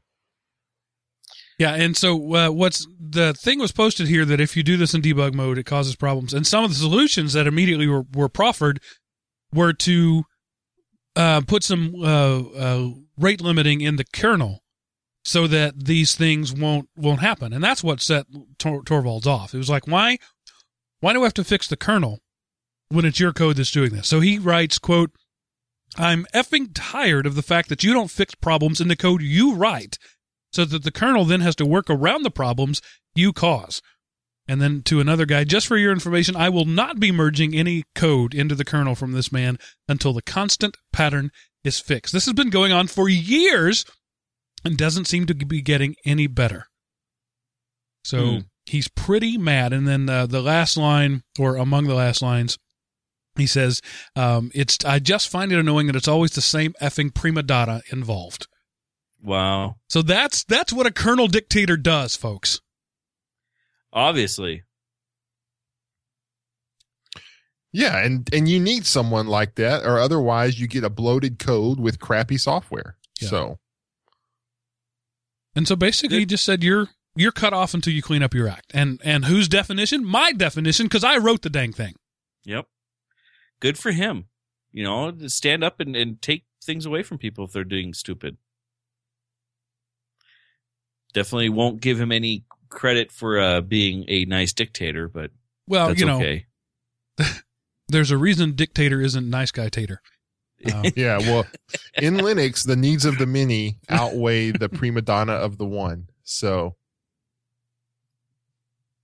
all right. So the state of Tamil Nadu in India has solved its Windows XP problem by going Linux. Problem yes, solved. in two days, Microsoft will release will be the last patch Tuesday that it, that um, as of right now it will be the last patch Tuesday that fixes problems for Windows XP uh, on a wide scale basis. And so, you know, the world's in uproar. Apparently, the apocalypse is coming. If you listen to the regular press, who knows less about technology than I do about brain surgery um, or Microsoft. So, um, this the state of Tamil Nadu in India um, has basically decided, hey, I got a great migration strategy. Why don't we go to the Bharat operating system uh, solutions Linux? It's a fine replacement for XP, and they kind of suggest that to the department heads in their operating system. Now, you know, India is a very large co- uh, country, very very populous. Um, smaller than China, bigger than America. Uh, and this particular state only has 70 million people, but it's one of the, um, it's one of the more industrialized and modern states in the Indian subcontinent. And it's kind of second only to Bangalore in a lot of ways in that way. And in a lot of ways, they kind of help set the tone. And I don't think Microsoft wants to lose a lar- such a large population, uh, to their OS line because you know once you go Linux, um, why are you going to keep Windows around? You, know, and, and, that you're paying money for whenever you're seeing the benefits of this free OS, and they're Mhm. going to have to do something, or you know, again, it's not like two years from now everybody will go, "What was that company that started with an M and made a decent Office product?" I don't remember. You know, they'll still be around, but you know, it, it'll start the death of a thousand cuts as they lose some here, lose some there, and then they'll be, you know, they won't be the 800 pound gorilla. They'll just be like the messed up mutated monkey that has to fight for everything. And I think maybe Microsoft is is recognizing this, and that's evidenced by the fact that they just recently open sourced a big chunk of .NET. This isn't just dumping code. This is actually creating a foundation to further the support of open source .NET. Yeah, no kidding. Yes. Uh, they released it under the Apache 2.0 license, and th- there's a foundation that go around with it. My question is, I don't know why they would do this. Um, you know, one, it's a way, you know, whenever they're talking with their enterprise customers, and because you know, open source is a buzzword now. Oh yeah, we've got this open source product that we maintain and support, and here it is. So it's a way to get involved and stay involved when the conversation turns open source. Now, the reason, Seth, I can tell you clearly why this is. You want to know? Here it is. Why? They they make money selling developer IDEs. You know, uh, and all of their stuff right now builds uh, .NET code that can only run on Windows. They want the code that their people develop to be able to run on Linux as well. So they're open sourcing .NET so that ports can be created, so that they are still that they remain lev- uh, relevant in the web development area. Because with with uh, where they are right now, with .NET apps on the decline, uh, on the decline, and ASP apps on the decline, they are finding themselves less relevant. And if they have to to open source .NET, and remember .NET is is their older branch of code. Um, uh, it's not ASP. So if if they can open source some of their older branch to stay more relevant, it's a it's a win win. But is it too little, too late? You know, with with everything else that's been changing in the market, and with HTML5 starting to show up, is it too little, too late for them to, to release this .NET framework? I, I maybe, but still, right now, it, like I said, even though .NET is is one of the the older of their Wonder Twin powers, uh, it's it's still way more capable than HTML is even spec'd to be at this point.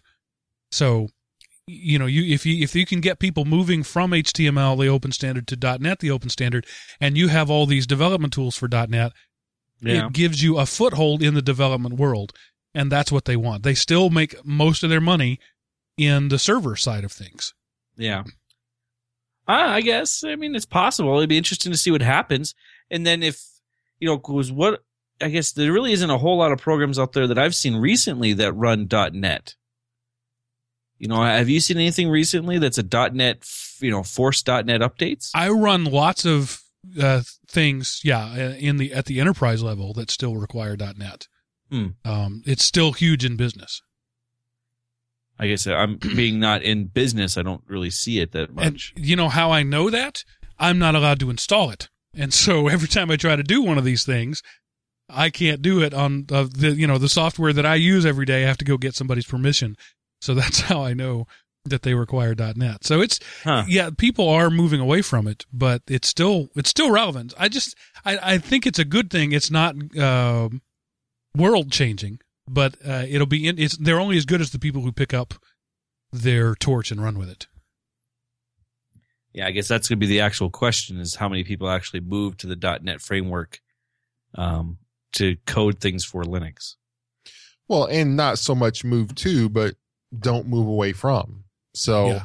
you know, if you can retain your user base without, you know, by simply open sourcing, then yeah, you know, hey, look, if, if we open source this, one, we don't have to spend the developmental resources because there'll be open source people doing it. So we can save money there.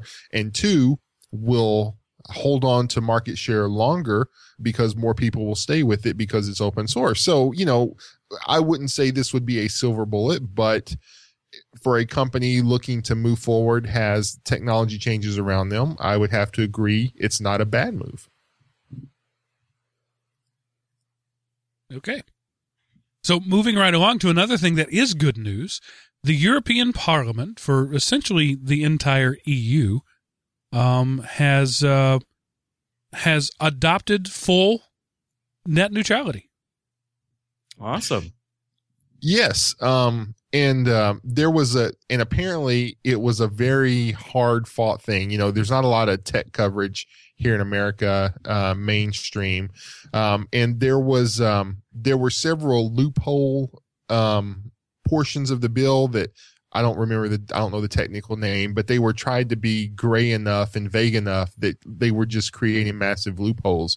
They most of those got pulled out, and it's actually a pretty solid net neutrality bill that you know has has uh, the United States seems to be moving away from net neutrality because the government seems to be content to let the companies do the ISPs do whatever they want the European Union seems to be embracing net neutrality and like even going so far as to uh, end roaming charges within the EU. So, um, you know, in a lot of ways, it looks like they're kind of taking up leadership in this aspect of the great interwebs that connect us all. Hmm. Interesting. Yeah, I I don't know that it's actually means a whole lot yet because the I'm not big on my uh, knowledge of European politics, but the EU is, um, you know, while there are part uh, uh, entity countries within the EU, they still have to ratify it themselves. So it's not it's not the law of the land entirely yet. Yeah, it's it, it's they are they're more if you think American history, the European Union is more articles of confederation yeah. versus uh, a constitution. So there is this overlying umbrella of governance over the countries, but yet in a lot of ways, the individual countries are still sovereign countries. Whereas in America today, um, you know, despite some of us in Texas, uh, none of the states are, um, you know, sovereign unto themselves. Right. We are only kind of sovereign within our borders under the auspices of the federal government. Well, that's the reason we used the word states. Was originally we were to be sovereign entities within a confederation. Uh, but Right. The states lost almost all of their power over time. Uh, well, almost immediately, but certainly after the Civil War. But anyway, that's that's on everyday history. Uh, Yes. that we'll And politics, we'll do a crossover there. Uh, and so, just to make sure that Apple, uh, excuse me, that Microsoft doesn't uh, get out of the news, um, uh, are Microsoft and Apple teaming up? Maybe. And is that ever a good thing? So, uh, Apple and Microsoft and many others, um, they're forming a patent lobby group that says we need to have a way to patent software because we want to sue Samsung and Google. Um, you know, that's, I mean, the story doesn't say that, but basically, you know, we have to patent software because you're going to stifle, and, you know, and, and they make arguments, and I'm sure there are facts, individual facts that support their arguments. Um, but basically, you know, yes, patent trolls sue companies like Apple and Microsoft, and they have lots of lawyers that, you know, basically each company has these two division of lawyers. Uh, division A, defend us from patent trolls. Uh, division B, you are patent trolls, sickle. Right. Uh, you know, and so it it- obviously they probably make more money from their patents than they do paying out the patent trolls. So it makes sense then that they want to hold on to their patents. You know, famously Microsoft um, makes makes Bitcoin off of Google from the patents they hold that are used via Android. Um, and there was a story we talked about a couple of weeks ago, I think, where in the European Union, that patent was ruled to be, I don't remember the official term, but basically a load of crap. So, um, So nobody likes patent trolls, and we all want Right. them to go away. But the way to make them go away is not to make Microsoft and Apple uh, and Google lawsuit proof. That's the wrong Yeah. way to do it. Yes. And that's essentially what this legislation seeks to do to make them lawsuit proof. It's scary. Yeah. very. Um, here's something that's not scary a new Humble Bundle. Yes. I'm actually over on their website right now to get the current number. Um, they've currently sold uh, 116,000 bundles. This is the humble indie bundle PC and Android 9. So they're, this is the ninth one of their particular bundles that they've sold out. This one currently is selling for uh, six games. uh, Broken Sword, Bridge Constructor, Type:Rider, Raven Sword, Kingdom Rush, and Kingdoms of Pen and Paper. Um, they're all Android or Steam driven. I don't even know Um, what Bridge Constructor is, but I can tell by the icon that it would suck my life away if I started playing it, so I won't. Um, yes, I've actually played a, a web based version of this particular of Bridge Constructor, and it will. Um, it's a physics based game, so you have to figure out how to balance the bridge so things can go over it. Um, and it's it's highly addictive. Um, that's all I'll say about that. Um, there is a note saying that there are more games being um, being prepped to be put into this pack. Um, they don't say yet, but they always come out. Usually after the seventh day, they start pumping more games into each bundle. Um, as of the time of the recording, there are eight days and 16 hours left. So if you need your, uh, if you need some games for your Android devices, then, uh, here's a good way of getting a whole bunch. Um, currently you have to pay more than $3.82 to unlock all the premium selections. And right now, the average donations for the different um, the average purchase is about three dollars and eighty two cents. Um, Windows, Mac, and Linux guys, as they are putting out their numbers on, are you know the usual. th- Windows is the lowest, Mac is middle, and Linux guys are paying more than the average use of five dollars and thirty two cents. So it's a it's a good thing. I have a question for you, Chris, that some of you listeners at home might um, ask. If I go, um, if I pay more than the average price now, but Mhm. ends up being less than the average price because I paid more than what it was at the time of my purchase, do I get the extra games? Yes. Okay. It go Cool. it, it goes it goes off the time of purchase. So if right now the the price to get all the premium content and the new games when they're added is three dollars and eighty two cents.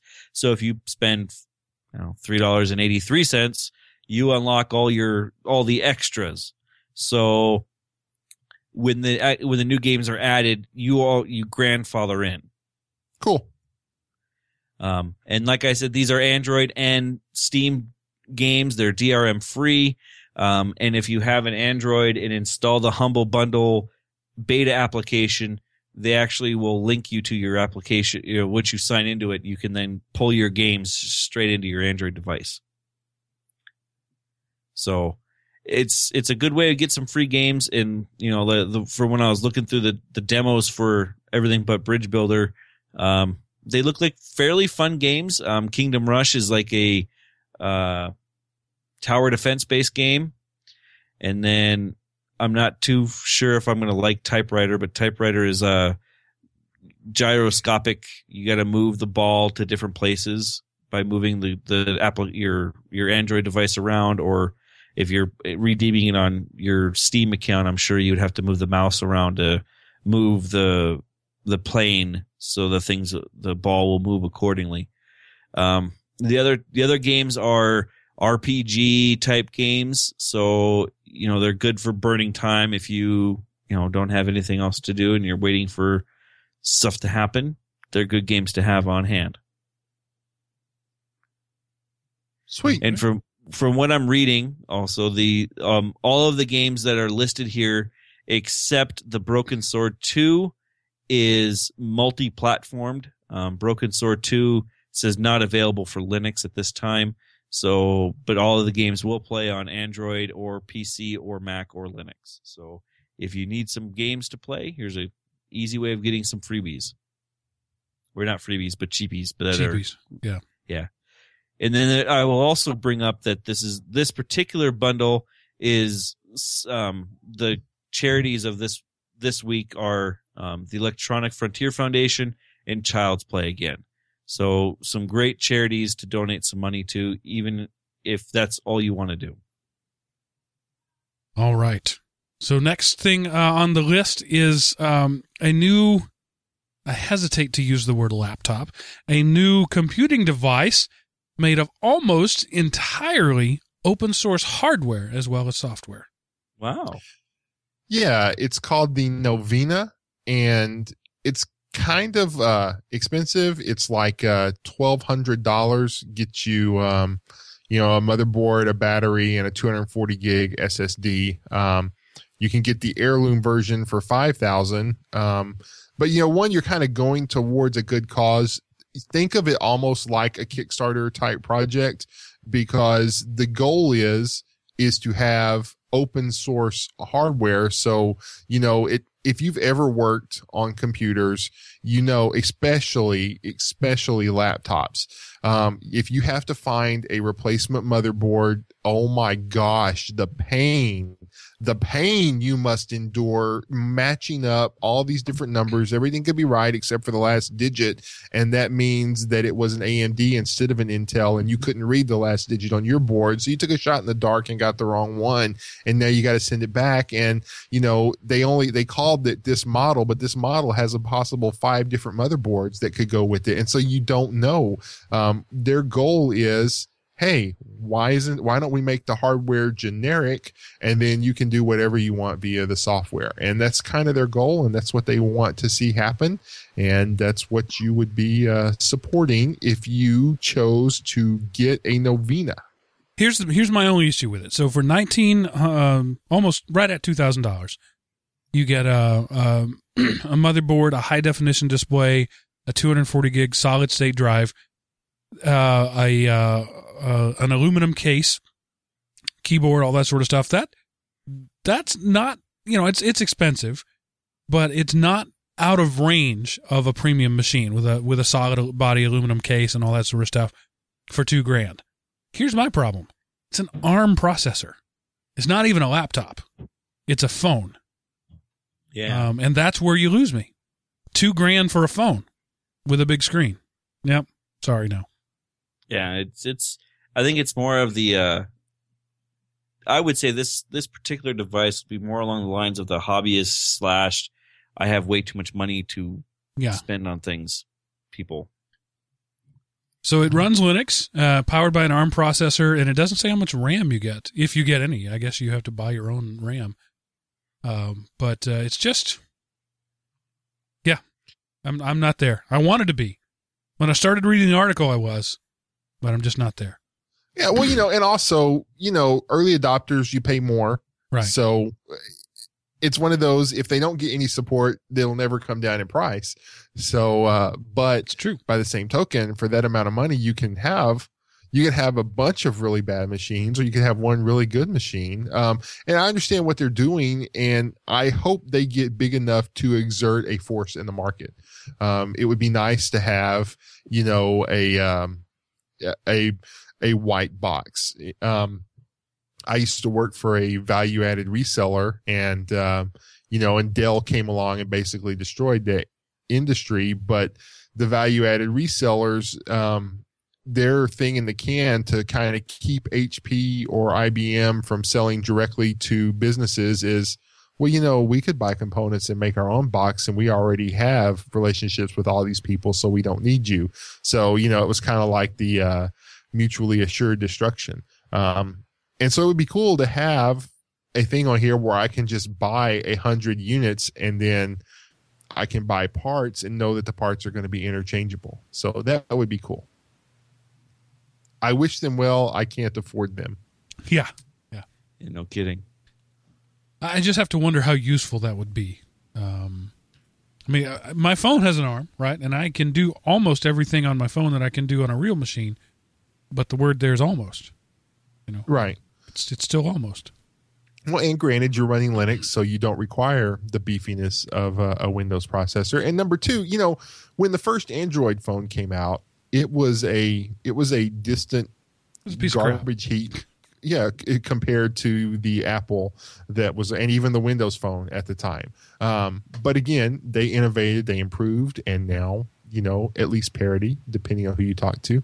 Um, so hopefully, they will. Hopefully, they'll grow, and we can revisit them at a later date. Right. Maybe even might even have a novena episode. Yeah, there you go.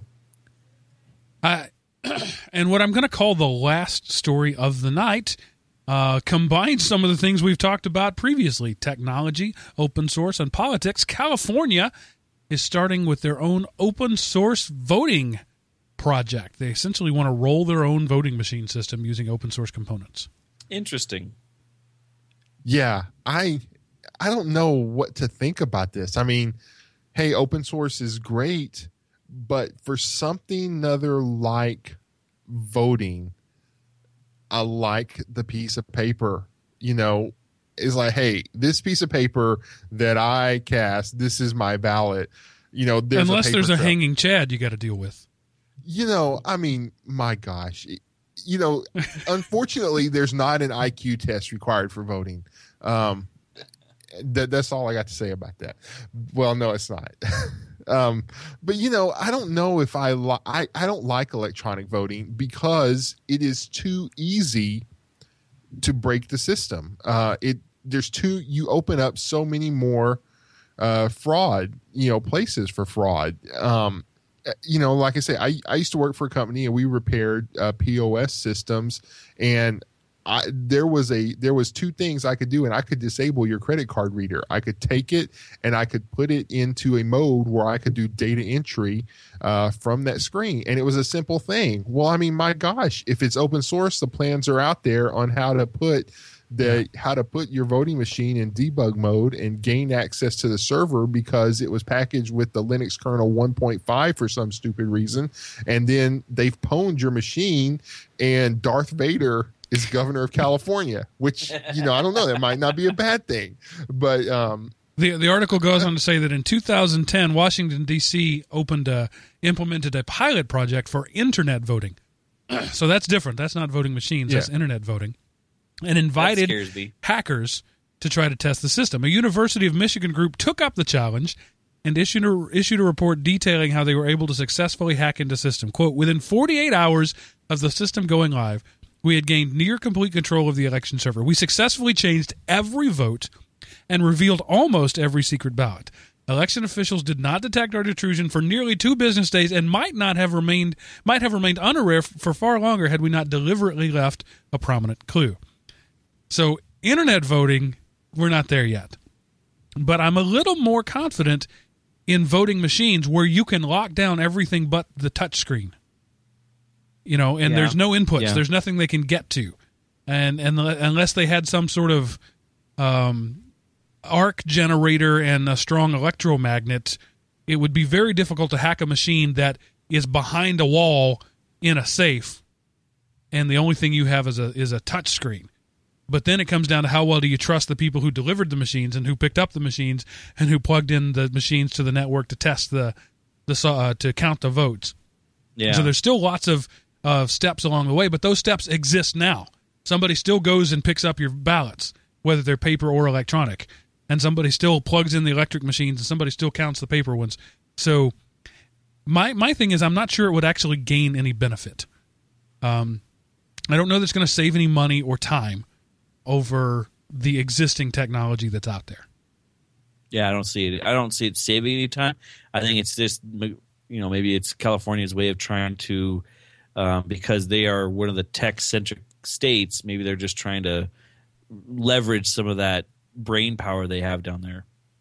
here is here is how it would save time and i would be okay with this implementation i do an electronic ballot it prints out a paper receipt that i verify this is what i voted for.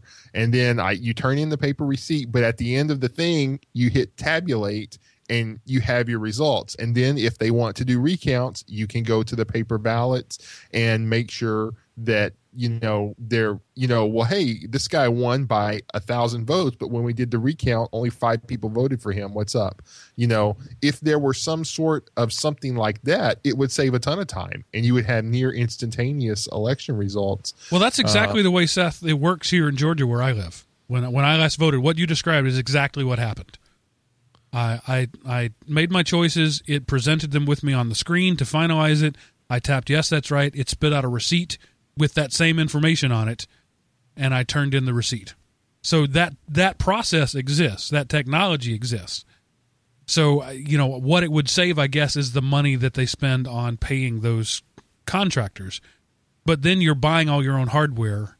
So I'm just I'm not really I'm not against it. I'm just not sure that there's, there's a reason for it. yet.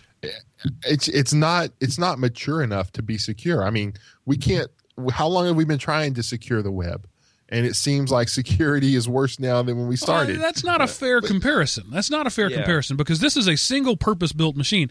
This is like comparing it to an ATM. ATMs are very secure because they do one thing and one thing only. So if you trust your ATM to give you $20 and not take $100 out of your account, how is that different than trusting this machine to, to vote for you? Well, again, I I get the paper receipt to verify that if I want to, I can hold on to make sure that that's what that that is what actually happened. But how easy is it to put a device on an ATM? There's stories like this all the time. You know, you stick a little card reader in front of the card reader, Right, but that's not hacking your machine. That's not that doesn't change anything that goes on during your transaction. That gives them access to the information to later conduct more transactions. You've not hacked the machine, you've not affected that transaction in any way. Oh, right. Okay. I mean, I, I so agree so my that, point but- is there that it's a specious argument to compare that to securing Internet Explorer. We we can do this. We know how to do this. Runtimes uh, operation. Uh, th- I mean, those things. ATMs run on Windows XP or Windows CE probably. Um, so No, they- they, they run on regular Windows XP. I used Yeah. to work on them. Okay. It was regular. It wasn't even XP embedded. It was just regular XP. So so my point is they've been that problem is solved, and there's no reason we couldn't resolve it using open source software. Um, so I, I- just I didn't want to let that thing go comparing it to securing the web. That's a whole different animal. Uh, that's like saying you don't like bananas because oranges taste bad. It's just it's just not the same thing. Well, I know, but you are under the impression. Then, so are they? Are those machines not going to be hooked together, and are they not going to be networked? Well, at some point uh, you've got to get the information off of them. Right. Sure. But I would expect that during the voting process, they are standalone. Yeah, and then they then they get they get shipped to place and they get the the data sucked off of them and then I I mean, I know a little bit, not a lot. I know a little bit because I was tapped to help in the small town where I used to work set up their electronic voting. And I was setting up the machines, and, and the only thing that connected them to the wall was a power cable. That's it. Um, and this particular machine machine was basically a Scantron reader. You bubbled in your thing, and you fed it to the machine, and it counted it right there. Uh, so this wasn't an actual voting machine. This was several years ago in a small town. They didn't have the best technology. But my point being, we have ways to make that secure. We have ways to make those stand alone. And then you just have to make sure that there's a really good oversight process for getting the data off the machines. Uh, but those problems all still exist. So open source wouldn't introduce any new problems. It wouldn't necessarily solve any old ones. What it does do is get you out from under your contracts. There's now no longer a couple of people in the world that control the voting process yeah, as it is now. Well, I mean that wouldn't be a bad thing, but I, I don't know. I, it, it, it's a scary thought, um, and you know, I'm, Well, I'm and the I find that interesting guy. because I'm not scared of it. I don't find that scary at all. I think that the machines will always do a better job of counting than people will. Um, you know, I, I'm a smart guy, but you get me to count above about 300, and and I, I get a little fuzzy there. I'm having to start Right. make notes and write things down. yeah. Um, Sticky notes on machines or on paper, so you know which one was three hundred and which one was three twenty five. right. Yeah, we we all have our sh- way of keeping track of things, and yeah, So I'm not I'm not scared by it at all, and I think it's inevitable that all voting will be electronic in the future. And I think uh, I think internet voting is going to happen before long. We will vote from our smartphones. yeah. we won't go to a polling voting. place. I could see smartphone voting before I could see internet voting because you could you could tie um, the unique identifier in all your phones, not the phone number, but the unique hardware ID. Um, you could tie that to a person, and then that would be the way to vote. But I think we're a long way from that. I think Oh, it's yeah. going to happen, but we're at least a generation of technology away. Which a generation of technology is about twelve years, in my estimation. So, um, so I think you know I don't know what this open vote thing is about. Maybe they're not looking to do something until twenty forty. You know, maybe they're just looking to lay the groundwork. but um, I, I do think it's interesting that even right here on the show, of of intelligent, educated, technology savvy people, we had an instant knee jerk reaction of this is bad. Um, so now multiply that out to the masses of unintelligent, uneducated people who think Yeah. that computers are still a wizard in a box, and this is never going to fly. Yeah. It, I- it would definitely take a, a large push to get this to happen. I think we need to social engineer more than we need to electronic engineer to get this problem solved. Yeah. Wow, that was a good discussion. Yeah, it was. Any other comments before I close out the open source voting thing? Nah. No. All right. So I've beaten that horse. It's sufficiently dead. And so I think I'm going to say that's the end of this show, ladies and gentlemen. Uh, thank you for listening.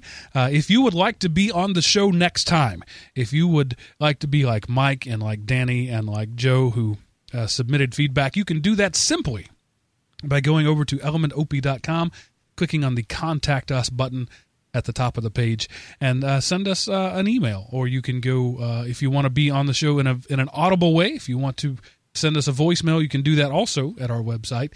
Click the leave us a voicemail button, or just pick up a phone anywhere in the U.S. and Canada and Mexico and dial five five nine I am Opie.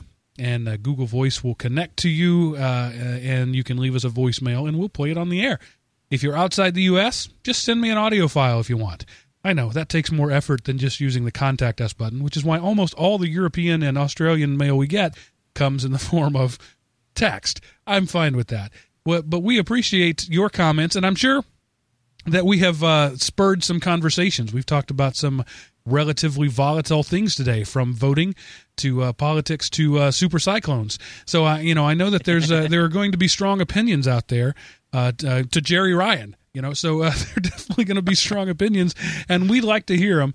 All uh, all of that can happen by going to elementop.com. And um, you know, just a, a quick shout out if you're uh, planning on doing any Amazon shopping, please go to elementop.com slash Amazon. Cost you nothing, makes a couple of bucks for me.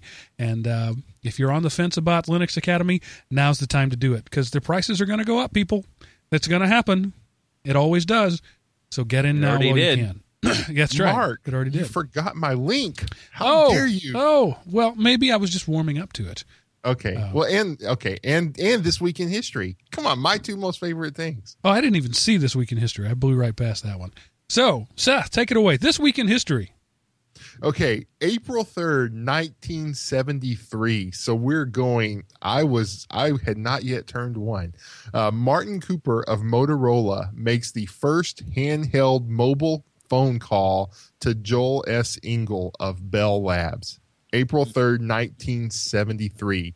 Handheld mobile phone call. And I saw an interview with Martin Cooper, and basically that conversation was guess where I am and guess what I'm doing. Yeah, yeah, we did it first. That's pretty much that's what it. that conversation was. Well, I know, Well, but look at how long thing? ago that was. Yeah. And it was over 10 years before there was a successful handheld uh, commercial model of a phone. Yeah, and that's when uh, um, Gordon It more- Greed, uh, Gordon Gordon, what's his name, had his big pho- uh, cell phone in Wall Street and said greed, for lack of a better word, is good. Um, that was ten years later. Ah, Yeah. come on, Gordon. Ah, anyway, Gekko. Gekko. Yeah, yeah, Yeah, Gordon, Gordon Gekko. Gekko. Uh, that was that became the status symbol for the rich and powerful. That giant handset made by Motorola. Yep. It's Oh. a Motorola phone. Yep. Google used to own them, and now Lenovo does. Kinda, I think. All right, Seth, what is your productivity killer of the week? Now, actually, this one's not a productivity killer. This one will actually help you. It is a cross platform file sharing app specifically designed to work awesome in a home network. It's the Dukto R6. You can either do an install. They have Mac, uh, Windows, and Linux clients. I did a quick search of the Google Play Store and didn't find one there.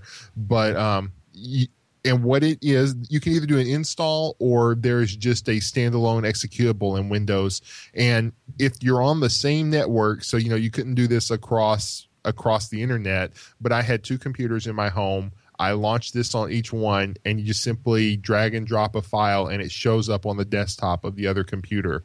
There's no set, no configuration settings or anything. It simply detects the other Dukto um, installs running on the network and shows a list to you, and you can change the default file location and you can change the color of it. Um, it's just an easy way to share files um, across computers. So uh, on a local network, such as computers in your house. So So no firewall configuring, no turning on file and sharing, no setting a password, none of that. none of that. Um, you know, it, it it would really be cool if like somebody brought their computer over and you know you're doing homework, whatever, and you don't want to set up a Dropbox or email or an attachment or anything like that. Just hey, this is a you don't even have to install a program. It's just an executable portable app type thing. Um, you do this, and I'll send it to you, and there it is. So it, it was it was a really cool thing that I came across, and I wanted to share it because to me, this is the kind of app that our target audience would really love. It, it's one click to use, uh, very simple, very easy to do. It's it's platform agnostic in a lot of ways. Nice. I wonder if that would work through a VPN. You know, You know- if you it probably would um, because you know if, if you VPN in, you're for all pri- you're on the network. So yep. Well, I was thinking like It should. Hamachi.